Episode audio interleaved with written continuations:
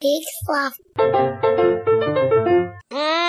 Winnie Lopez, St. Cloud Metro. Uh, Gloria Burgle, Eden Valley Police. Oh, and Chief to boot. Uh, for the moment, anyway. Sorry, I got about 100 pounds of TP crammed in there. Been cranky as a female dog since breakfast, and now I know why. We've been trying, me and Jerry, for months now. Yeah, like those old Roadrunner cartoons with the wolf and the sheepdog, how you punch a clock to go to work. It's mostly missionary, if I'm being honest. We used to spice it up, but now it's about the shortest distance between two points. I've, um. He pop faster from the back, if I'm being honest, but I think it's important to look each other in the eyes when it comes to making babies. You got kids?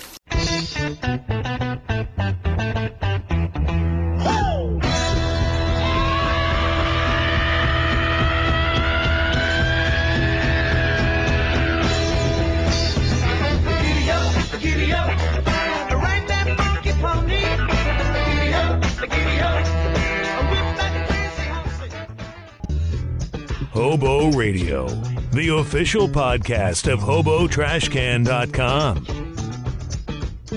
You can share your thoughts on the show anytime by emailing Joel at Murphy's Law at HoboTrashCan.com. This is Olivia Sandoval. You're listening to Hobo Radio, and you made a good choice to be here. And now, your host, miniature dog enthusiast, Joel Murphy. Hello again. I'm Joel Murphy, and I am so excited to bring you this interview today. I cannot say enough wonderful things about Olivia Sandoval.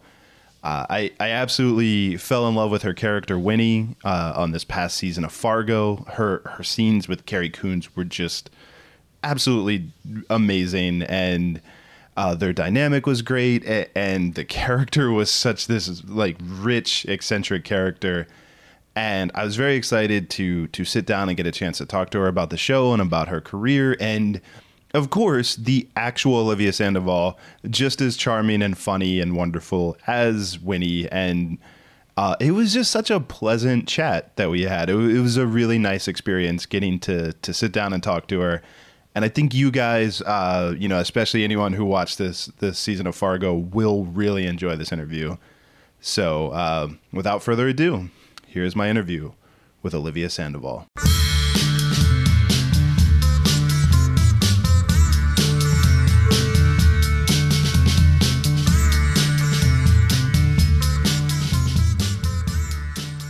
Well, thank you for doing that. Yeah, my pleasure. And watching me set up. Very elaborate. It was it was kind of a uh, it was uh, engaging. Oh, Your setup was engaging. That's good. I'm glad. Feels like MC Escher at some point or something. This is overly complicated, like taking out pulleys stand. and yeah. when I play with my band, whenever I take my mic stand out, I feel like I've never set up a mic stand before, and Oh, it's yeah. really embarrassing because like I'm people are looking like, "Don't you do this all the time?" And I'm like, "I do, but I just never learn." That's the that's why you get to that level where you have roadies and stuff, right? so you don't have to. I am still my own roadie. Sadly, well, I do want to talk about the band, but I, I want to start uh, by talking about. I like to just kind of go back, like if uh, I were to talk to someone who knew you growing up, uh, is there a story that they would say of like I knew she was going to be a performer because, or like, they're like kind of moments that like you you seem to foreshadow this career path. Well, I mean, the fact that both my parents are actors certainly had something to do with it. You know, I think people are always kind of like, well, she doesn't have a chance, you know, she's got those two in her life. But um, I- people used to always call me Ethel Merman when I was a little kid. They'd be like, oh, look at Ethel Merman. She'll be fine. She'll weather it, you know. And so I think I've always been certainly a ham. If nothing else, I've always been a ham and a clown and uh, making people laugh. There's nothing I find more satisfying. so I've been doing that since as long as I can remember. And I, well, I feel like with with actor parents, you it's either going to go one of two ways. Either they're going to be like, "This is great, you should do this," or be like, "Do not follow." It was a mix of the two. I mean, I have very supportive, loving parents. Um, of course, they know firsthand what it's really like. right. And so when I announced when I was seven or whatever that I wanted to be an actor, my dad was like, yes, but maybe something different than that. um, and so I spent, you know, he just said, if you're going to do it, really make sure it's what you want. You know, there's something that you have to do essentially, because that's the only way it's worth it. So I spent 10 years trying to come up with something else in which I, you know, learned how to play bass. And I was one of those overscheduled kids, soccer practice, you know, pottery classes, whatever they put me in. Uh, but it was always acting. It was always like, I could never, I could never let that dream go. So hence, hence it was worth hitting the pavement. So when did you feel like you were pursuing it? You know, when did it actually click from like this is a thing I want to do to like you're actually starting? I think it was when I was in a production of uh, Company, the musical Company, when I was 17, um, and I really felt at that point that it was something I could pursue professionally just because it was an experience. I, I went to Harvard Westlake uh, in North Hollywood, and um, I, I, was fortunate enough to go to a school where the theater department was excellent and um, really, you know, professional esque at least productions. And after doing something, I was Joanne, and after doing something as as kind of a big as uh, of an undertaking as that, um, I thought, you know, I think I can really do this, and I think I really whatever whatever the outcome is. Um, I enjoy I enjoy the struggle to a certain extent. I enjoy the kind of blood, sweat, and tears that you put into it. So it was around 17 that I, at least in my mind, and when I started applying to conservatories versus uh, more conservatories than liberal arts schools, Okay. was when I made that choice to, you know, at least go for it with 100% of myself, if if nothing else, even if I decided it wasn't for me five, ten years down the line. And and so, but it was a pretty clear. Like once you were pointed in that direction, there wasn't anything else. Yeah, yeah. Once once I committed, I committed, and um, even though, especially after school, I, I spent a lot of time thinking of, you know, well, what else could I do? What's a plan B? You know, but I, I don't think I was ever really serious about that because I just don't think anything else would ever make me as happy.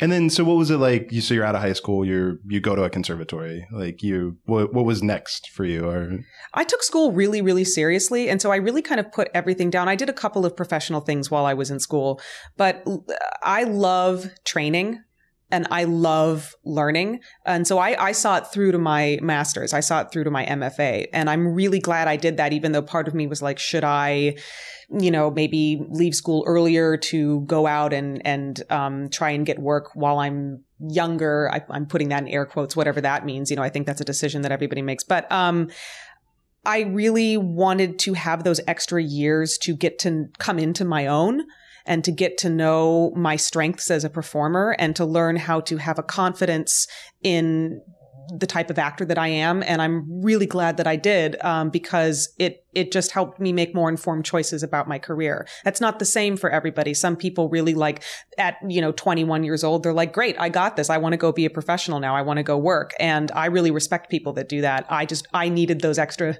that extra time to figure it all out, you know?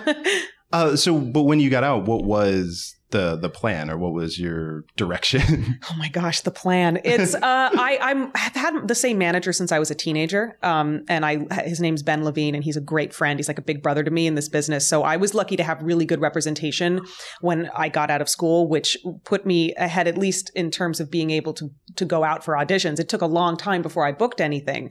But the plan was to just go at it with everything that I had, you know, and, and to find a way to survive too is really important, you know, to find a way to, to make money and to find a, a, an appropriate day job that um, helps you s- pursue your creative endeavors. I was lucky enough to find a job working at a jewelry store that's this wonderful uh, gift store, jewelry store called New Stone Age. Uh, and I've worked there for eight years. Um, up until very recently. And um, my boss there, Fran Ayers, really, I owe her a lot of credit because she would let me leave to go to an audition and come back during the middle of the day and was so supportive of my career um, that finding that home had a lot to do with being able to stick at it, you know, and not be struggling so much. You know, financially, it's hard. You know, when you're an actor, it's feast or famine, as they say. So I owe a lot to Fran. and were, were you there the the whole time, like, or were there periods like where you might have like left for a while and come back? I did. You know, I it was my first uh, summer job when I was 18 or something like that, and I would always go back there during summer breaks or winter breaks. Uh, the holiday season is a busy season, so I would come in to help out. And then after I finished my masters, I just came back and said. Can I still work here? And she was like, absolutely, and took me right in. It was great. No, that's yeah, that's a huge benefit. Out of Yeah, yeah. So, all right. So then, so are you? Mostly going out for like commercial stuff? Are you going out for shows? Like, what, what were you kind of? I did a lot of the uh, kind of quirky best friend. Uh, you could call it the Zooey Deschanel at the beginning of her career kind of thing, you know. Yeah. Um, I didn't. I did. I haven't gone out for very many commercials. I did a little bit later, um, but I, I found that it frankly just wasn't quite the right fit for me and and and I wasn't very good at it. You know I just you know like uh, go, going in and saying like smile crest toothpaste and I just kind of would make an awkward face. They'd be like next this is not working out. Um, but it was you know largely comedy um, at the beginning and then as I uh, got older it was a little bit more of the mix of comedy comedy and dramedy and and you know being the young mother and um, and then you know eventually it led us down to the road of Fargo, um, which is obviously very exciting.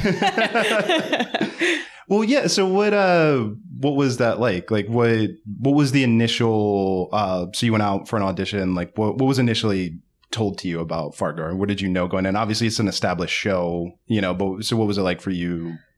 I'm a die-hard fan of the film. Like it's the movie that I've probably seen more than any other movie. Um, and I had heard of the show. I had not seen it at the time that I auditioned. My parents are tremendous fans and were constantly pressuring me, you've got to see this show. And like so many people, I was one of those, you know, it's like, but it's Fargo. The, how can you top Fargo, the film? You know, leave it to Noah Hawley to do that. Um, and I, I, it had been on my list of things to watch, but I, I had such a strong instinct about Winnie and I loved her so much as a character that I typically, when I go out for an established show, you know, I try and watch as much of it as I possibly can to get a sense of the tone. But with this one, I said, well, it's a new cast every season. It's a new story. So there's no pl- need to catch up on plot. Why don't I see what happens if I go in with just my own take on it without feeling any pressure to try and match anybody else's performance or do something, decide in my head what Fargo means. And I'm really glad that I did that because I think I came, I came in with this, uh, you know, and this is something you have to learn out there auditioning how to be confident in your choices. And I think it's always better to be confident in your choice, no matter what it is, pick something and stick to it and then see it through to the end. Don't mitigate it by trying to guess what they might want you to be. Just be the person that you think the person is. No, yeah, and it makes total sense. Yeah, because you watch two seasons and you're like, I think they want me to be this person, and they very well, very well might want something different because it's season three and it's a new cast. Like, yeah, it- Exactly. And, you know, they're all such, I mean, and then of course, after I booked the role, I binge watched, you know, and, and I just became an immediate fangirl and was kept like having emotional bursts throughout. I was just like, I can't believe I get to be on the show. this is such a good show. Um, but all of the characters are so distinct and every season has its own kind of feel to it because Noah is so conscious about not repeating himself. So I'm glad that I made that, that call because I think that, you know, I was just able to go in and be my own Winnie versus someone else's Winnie. What was the audition? Was it that like first scene with you and Carrie Coons, or what was? It was not. It was the scene with uh, Michael Stuhlbarg uh, with Sy Feltz in Okay. in the Stussy lots. That was my audition scene, and then it was it was very I it was very not typical for me for what I've gotten uh, accustomed to in this business. Usually, you have you know a bunch of producer meetings and callbacks and then chemistry tests and network tests and it's this long kind of drawn out process. This i went and i had the audition and it was great and i thought well that was fun. If anything else that was just a fun 10 minutes of my life that i'm proud of. And then i six weeks went by and i didn't hear anything so i let it go. I was like okay well you know next time. Um and then I got the callback, and the callback scene was that scene in the bathroom oh, great. so I got really because I'm glad that my manager, if he did know, I didn't, I don't even know if if he knew, but if he did know that I was still a part of the conversation during those six weeks, I'm really glad he didn't say anything because then I would have been like, oh my god, oh my god, oh my god, oh my god, you know, especially when I got that callback scene, I'm like, this is the greatest introduction of a character I've ever seen. Oh my god. well, that's. I mean, you uh, quite literally like burst into the scene. I Like, know. Even though I don't, it feels like I'm kicking down that Yeah. bathroom door. You know? no, it's like in the show, it might be my favorite introduction of a character. Aw. Like, it, no, it genuinely is. It's just such a strong, and it's such a cool moment because it's like Carrie Coons is having this like sort of intimate, reflective moment, and then you're just like, yeah, coming in and just sort of Yeah. yeah. She's certainly not uh she's certainly not intimate. That's not how I, I mean, she is in the sense that she'll talk about anything, but it's at like full volume, which is was such a fun thing. I mean, it was such an amazing scene to play with Carrie. Of course, her character as well as Carrie, you know, Carrie is from the Midwest herself. And, you know, I'm, I'm a lot like Winnie and that I'm just like, Hey, here I am. It's nice to meet you. You know, and Carrie has that kind of she's she's always the type of person that I wanted to be at parties where you're kind of mysterious and Yeah. you know you you know I mean I'm just like um, so it was an interesting sound that I just made. Um, but it was how I felt in the moment. Um, so it was really fun to come in and be a character that just totally disarms Gloria because she's so the opposite of where Gloria is right then and I think that the uh, both Gloria's character and the show kind of needed that in that moment. You know, it's been a lot of it's been it was a slow burn at the beginning of the season, and it's quite bleak in a lot of ways. And so it was uh, a privilege and a joy to get to be the funny person, Yeah. not without her cop instincts, but at least a funny cop at the very least.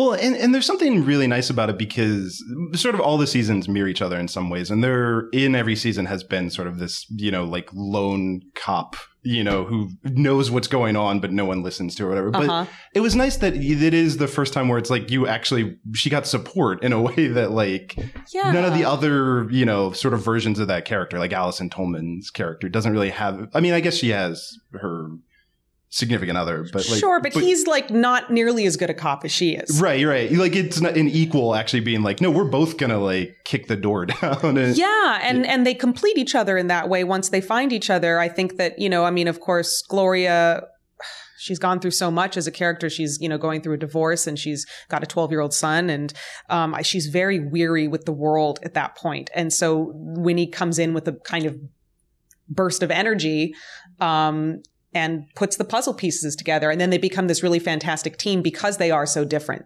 They need each other um to balance each other out. and well, you you hinted at this a little bit, but and I saw an interview with Carrie Coon where she kind of mirrored this. That like that very much was your actual dynamic. it seemed like on the set. I didn't even really think of it that way until afterwards, but yeah, it it, it completely was. I was so bright eyed and bushy tailed and excited to be there. Um, I mean, it's such an it was my first big job, and to have that first big job be something so amazing. As Fargo, I just feel like I'm completely spoiled, and I, I really made a decision uh, before going into filming that mm, I was just going to be present for every moment because man, these things, who knows when something like this is going to come around again, trying to be grateful. And so I had this sort of like, you know, I don't know. And I, and I like being a goof bucket on set. You know, I like goofing around in between takes. I'm not, I'm not, uh, very sto I probably should be, but I, I'm, I'm like to make people laugh, like I said before. And so I, I think I came in and, and maybe I trampled all over everything, hopefully in a charming way, but who knows? Uh, well, I think what's nice too is the your arc is sort of bookended with you. You have this very strong scene in the beginning, but then the one of the last scenes that you have with Carrie Coons is the the bar scene, uh, where it is like probably her lowest point, and it, it's this payoff of uh, this season long sort of arc of you know mechanical things don't respond to her, and and. It's I don't know. It's just such a beautiful scene. I, I guess I just want to hear you. like, talk- I that's so wonderful to hear. I that scene is so special to me and felt and it was um a really kind of beautiful thing that happened because they hadn't written that scene originally into that episode. Oh. Um, it was an add-on. And um, Carrie has talked about this, and and I agree with her with full the full disclosure that we don't know what the writers talk about in their magical writers room, so who knows? But it, it did have a feeling of it being somewhat of a response of this really great chemistry that Carrie and I had developed over the three months that we were up there shooting, and because of that, it felt like a chance to thank Carrie, the actress, uh, as Olivia, the actress, for this incredible time and her incredible generosity that she had given me both as a friend and as a acting partner. Um, and then also the characters are doing a, somewhat of a similar thing. It's this moment where they get to say all these things that they've been maybe sitting on for a while and they've been struggling with. And, um, you know, that hug was real. That hug was definitely Olivia hugging Carrie, as well as Winnie hugging Gloria. They, you know, we, we all became, was one and the same by the end. Well, and it, I think it pays off so well. Of then, uh, you know, you have the the very charming line of like, you know, go get cleaned up because we're gonna get drunk. but uh, well, then when she actually goes into the the restroom and like the faucet works, like it is this like really perfect payoff to like. So I'm I'm fascinated that that wasn't there originally. Like, Well, who knows? Maybe they were always thinking of it, but they didn't, you know, like I said, we don't know what goes on in, in those writers' rooms. But I, I think it was a really nice moment to give closure to that, uh, to that whole storyline. And it's goes back to, um, the scene, uh, episode three, where they're on the airplane and they're talking about molecules crashing into each other. And, yeah. and that's when we become really real. It's, it's a really poetic, sweet moment of two molecules. That's you know, and and and when he gets to hug her into existence, which of course was yeah. really, I mean, I feel very honored.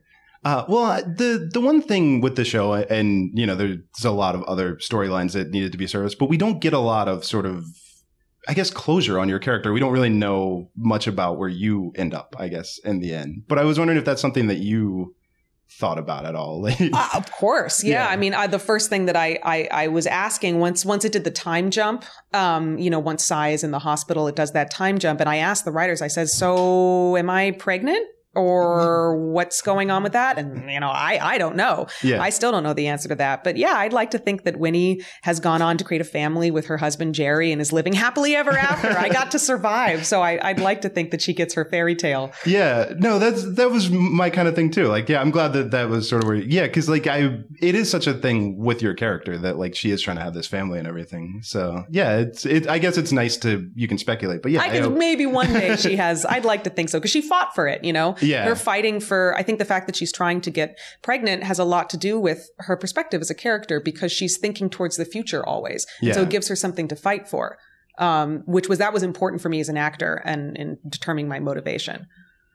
So for you personally, then, so you you were on this show, and uh, you know, so what has that done since being on Fargo for you, like career wise, or what is that doing, like going Ooh. forward? Um, of course, I I've gotten. Uh, I'm very touched by the response um, from the fans. Uh, it's just really like brings a tear to my eye, and it's something that I'm not used to. So um, I'm having fun with that, and uh, hopefully it'll lead to something else. I'm out there working on it. You know, I it's been great. It, it got me a great agent. Um, I'm out auditioning. I'm just I'm excited to see the future's unwritten, but I'm excited to see what happens next. And if nothing else, if nothing else, I got to do the best show on television. So that's not so bad. Uh, but yeah, did it change your focus at all, or like, are you looking in a different direction, or are you still just kind of seeing what what comes yeah, up? I mean, I think it changed my focus in the sense, you know, it's a different type of energy now. You know, I spent so many years just auditioning and being rejected, and I got very used to that. Very used to that. And, you know, there was part of me for a long time, like, that I thought, I don't know if I can do this forever because it's really hard. And right before Fargo came along, I was thinking, you know, realistically, how many more years of doing this do I have in me if something doesn't happen? So since I, by chance, and uh, I happened into that audition room one day, of I'm thinking now, wow, this is something I really want to fight to keep. You know, um, so that's I had a taste of the good life, to, for lack of a better way to put it. And um, should I be so lucky as to have more work, that's the goal. I I I like to work. It's fun. it's good to be employed. Yeah, no, it, it's always so fascinating to hear those stories though of actors that yeah, like when you are out there and you're you're like really you know fighting for it for so long that yeah, it, oftentimes it is just that like one you're waiting for that one role to come along. and it's yeah and uh, and it's this was such a perfect role. It's it's it's almost spooky you know i'm my mother is from missouri and my dad is latino. And so here's this midwestern latina cop with an accent that or dialect rather that i had already mastered. That might be making me sound like I did the dialect too well, which I didn't. Not- it wasn't perfect, but I at least in my I you know for my it was my party trick dialect for a long time. People Right. say, "Hey, do the Fargo dialect." So the fact that that came along was is just in- incredible, and I, I I still I still kind of can't believe it. I'm still processing that. Um, but yeah, I, I've heard a lot of stories of when actors get their quote unquote big break. It was you know they were going to quit the day before or something Yeah. like that. So I don't know what that means, but I've heard that a lot. what was it like for your parents? You said they were big fans of the show. Like, how was it for them to? Oh, they were terribly excited. They were so, so, so excited. And especially my dad. He he was excited and then immediately went to being a little bit jealous in the most charming Oh. way possible, being like, get me on the show, you know? Doesn't doesn't doesn't Winnie have a grandpa? And I was like, why does he why does Yeah, he grandpa? And I was like, why grandpa? He's like, because I'm old. I feel like a grandpa. he was, yeah, but he had this whole grandpa character named Sonny Lopez that he kept saying, if you see Noah, talk to him about Sonny. And he was maybe only half joking. I don't know. That's what you want to do though with this show. That is your your moment to to break through. You want to like start making demands. So- Demands, right? Build a reputation as an immediate demander in this business. That's great. Uh, well, I do. I also want to talk to you about uh, your your band that you're playing as well, Whiskey Sunday. Whiskey Sunday. Yeah. yeah. Yeah. It's an Irish Americana folk band. Um, and we play all over Southern California and up and down. And, you know, we hope to do bigger tours in the future, certainly. Um, we're playing this weekend actually in Crestline, California, which is a really charming little lake community for, for the pre 4th of July celebrations. But it's, it's super fun. And, it, and I'm really grateful, um, that it fell into my lap. It really was total accident. I, I, I play the upright bass in the band and I had played in orchestras in high school, but then had kind of put it down when I was in school. And I happened to be working box office at a theater company with this guy, Patrick Rieger, who's the lead singer. And he mentioned they wanted a bass player. And I sort of shyly raised my hand and said, well, I play bass. And the rest is history. And it really sustained me creatively when the acting was slow. Um, and now I find that it informs my acting and my acting informs my music in this really interesting way, especially the fact that it's Irish music. And so there's this strong component of storytelling to it. Um, I think it's really important for actors to have something else creative, whether it's journaling or even going and staring at a sunset every once in a while, to have something to do besides acting, because you can get this tunnel vision thing that I think ultimately can hurt your craft.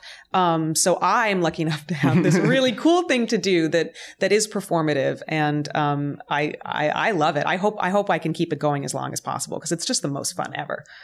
I feel like the stand up bass seems cumbersome though. Like, is it? Certainly, yes. I, I've had many moments where I thought I couldn't have picked the flute or the violin or something. Like when I'm loading up my car, I'm like, Right. why, why, why did I do this? But I was a you know precocious 13 year old or 12 when I started playing, and I was like, I want to do the biggest instrument that none of the girls are playing, Nice, and that yeah. was a lot to do with it. And it's it's still funny that I every I don't want to say every time, but nine times out of 10 that I tell people, oh, I'm in a band, they go, oh, you sing? And it's, that's always an interesting thing to me because singing is an incredibly, it's, it's a, it's a beautiful art form, but it, I wonder it's this association with females and being vocalists that I tell people that I play the bass and they're, oh, you know, they are like, how do you pick it up? I'm like, well, they come in different sizes and they're not solid. It's hollow on the inside. It's not like full, filled with gold bricks or anything. Also, that was like a perfect like home improvement Tim Allen grunt. Oh. yeah, that's. If you could see me, I, I could do the, the you know the three takes. Whoa, what? if only you had been like you know going out. For, hey, you know, I it, the future is unwritten, as I said earlier. Who knows what the? I mean, the Hollywood one- remakes everything. everything, everything. You know, they remade Fargo, so there you go. Uh, so, uh, what is something that most people don't know about you? Oh my goodness. Yeah. Oh my gosh. I'm so transparent. No, I'm just kidding. Um, I think that a lot of people don't know that I'm actually pretty shy. Um, I'm certainly an extrovert, but it is possible to be an extrovert and be shy. I think I compensate for my shyness with my extrovertedness and my ability to not shut up. Um, so that's, you know, I, I, I, I still have, I have, you know, I'm, I'm shy and I, I get nervous at parties and, and a lot of people think that I'm just always, I don't know, the life of the party, but it's really not like that. On the inside, there's someone going like, I don't know what I'm doing. Help me, please. so I, that's, that's, that's the best thing I could come up with is that I'm shy. So. Uh, well, has it been an adjustment with this show, like with more sort of focus on you these days? yeah that that's been um it- it's been fun you know to a lot of it's fun but it, it is you do feel exposed and it's in a way that i i haven't experienced before so i'm just trying to kind of be aware and learn from it um and every time i do uh, an appearance or I have an opportunity to do press, it gets a little bit easier, and I, I I just try and keep on my toes. So because this, I'm in a very this is never going to happen again where I'm doing all these things for the first time. Um, so I feel like if I approach it in a certain way now, it'll benefit me later, you know, um, and to just be grateful for it because eh, these things come around, then they go away and it turns into something else. So, um, that's been an interesting learning experience and much more challenging than I expected it to be, which has been valuable. It's valuable to know that. And I have so much respect for people that are doing these things year round because it really is a full time job.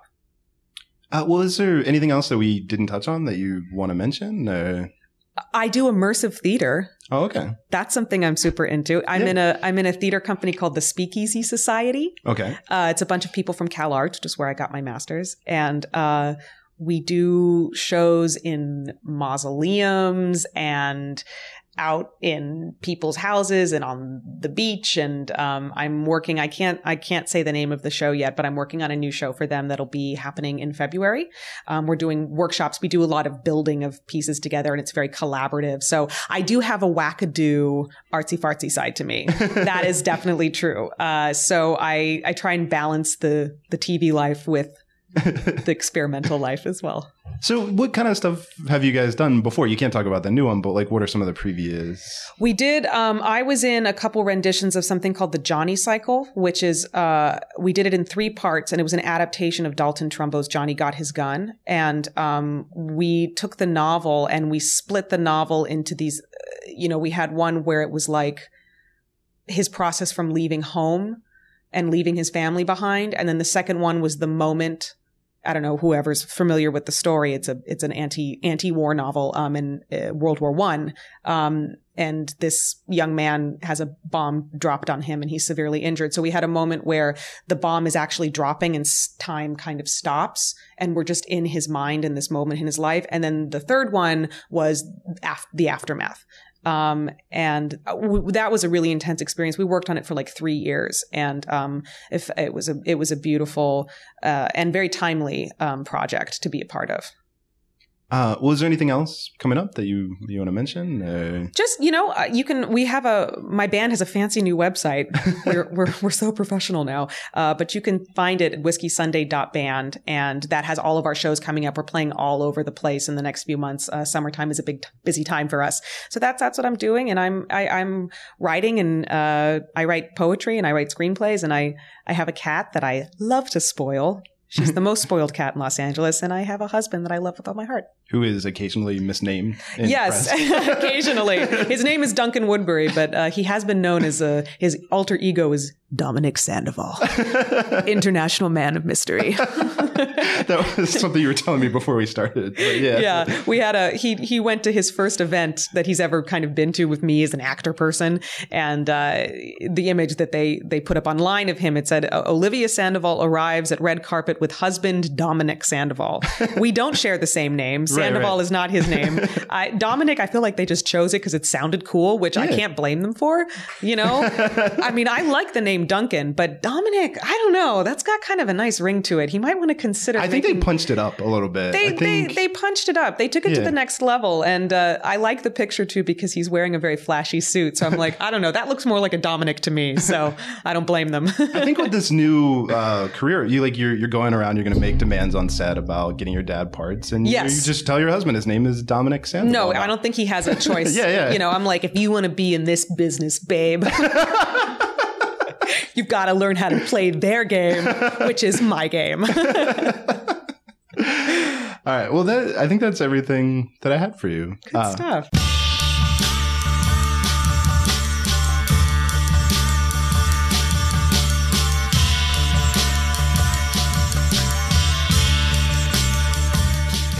See, she is the best.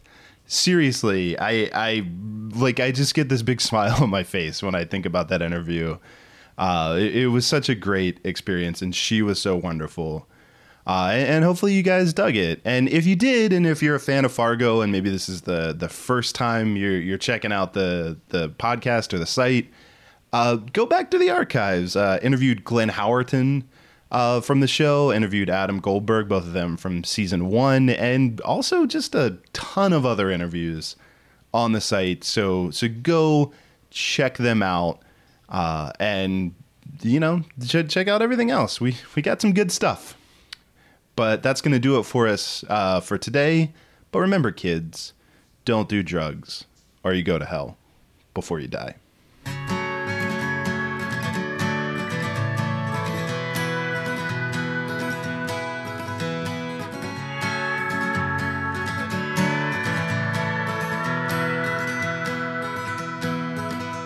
My mama never bore another. I walked my whole life asking the world for a brother. I do believe in the Holy Family and the damage done. My cousins were my best friends. The war of childhood together I never thought I'd embrace you as a stranger. That's what you get when you fall in love out of anger. So move on, you did all you could. My time is now, the moment's good. You'll hear it come, that good fight. Cause on my rage, quiet. Among the wise and noble, a hand you never raised. And when the struggle came, you kept your proud closed eyes ablaze.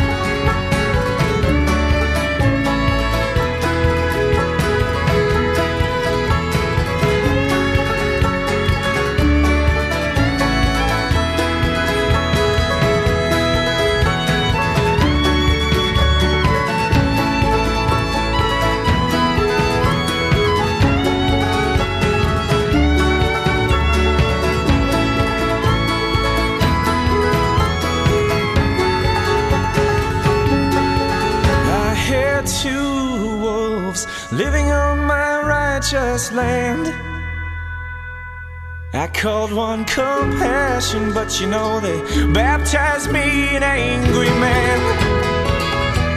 So move on, you did all you could. My time is now, the moment's good. You hear it come, that good fight. Cause on my rage, it ain't quiet. You'll hear it coming, my rage ain't quiet. I will walk into that good fight.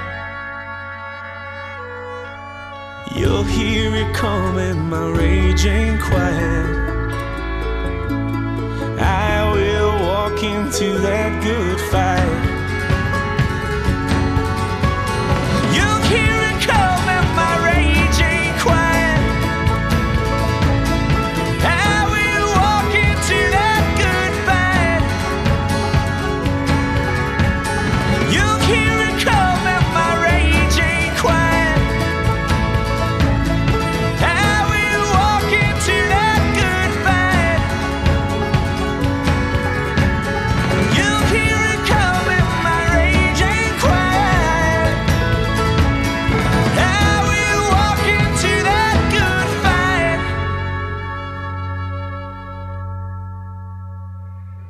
If I can get you to do one more thing just for the beginning of this, if I can get you to do an intro, just uh, Yeah. This is Olivia Sandoval. You're listening to Hobo Radio, and then you can put anything you want after that. Anything I want. Anything you want. You have so much power. Oh my gosh.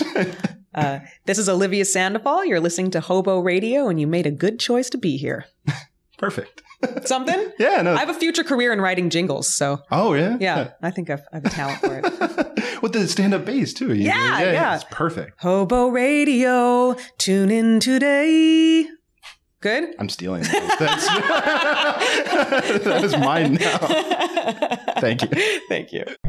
Hobo Radio is a production of HoboTrashCan.com. If you enjoyed the show, please rate or review it on iTunes. Hear more great shows on the Peak Sloth Podcast Network, like this one. We Have to Ask. It's a podcast where we answer the question Are you going to eat that? What will you leave behind? Why get out of bed? Will you be our neighbor? I'm Marty. And I'm Jonathan. We're two hosts. Infinite Universes. We, have, to ask. New interviews every Tuesday. Find us on iTunes or online at wehavetoask.com or with the other great podcasts on the Peak Sloth Network at peaksloth.com.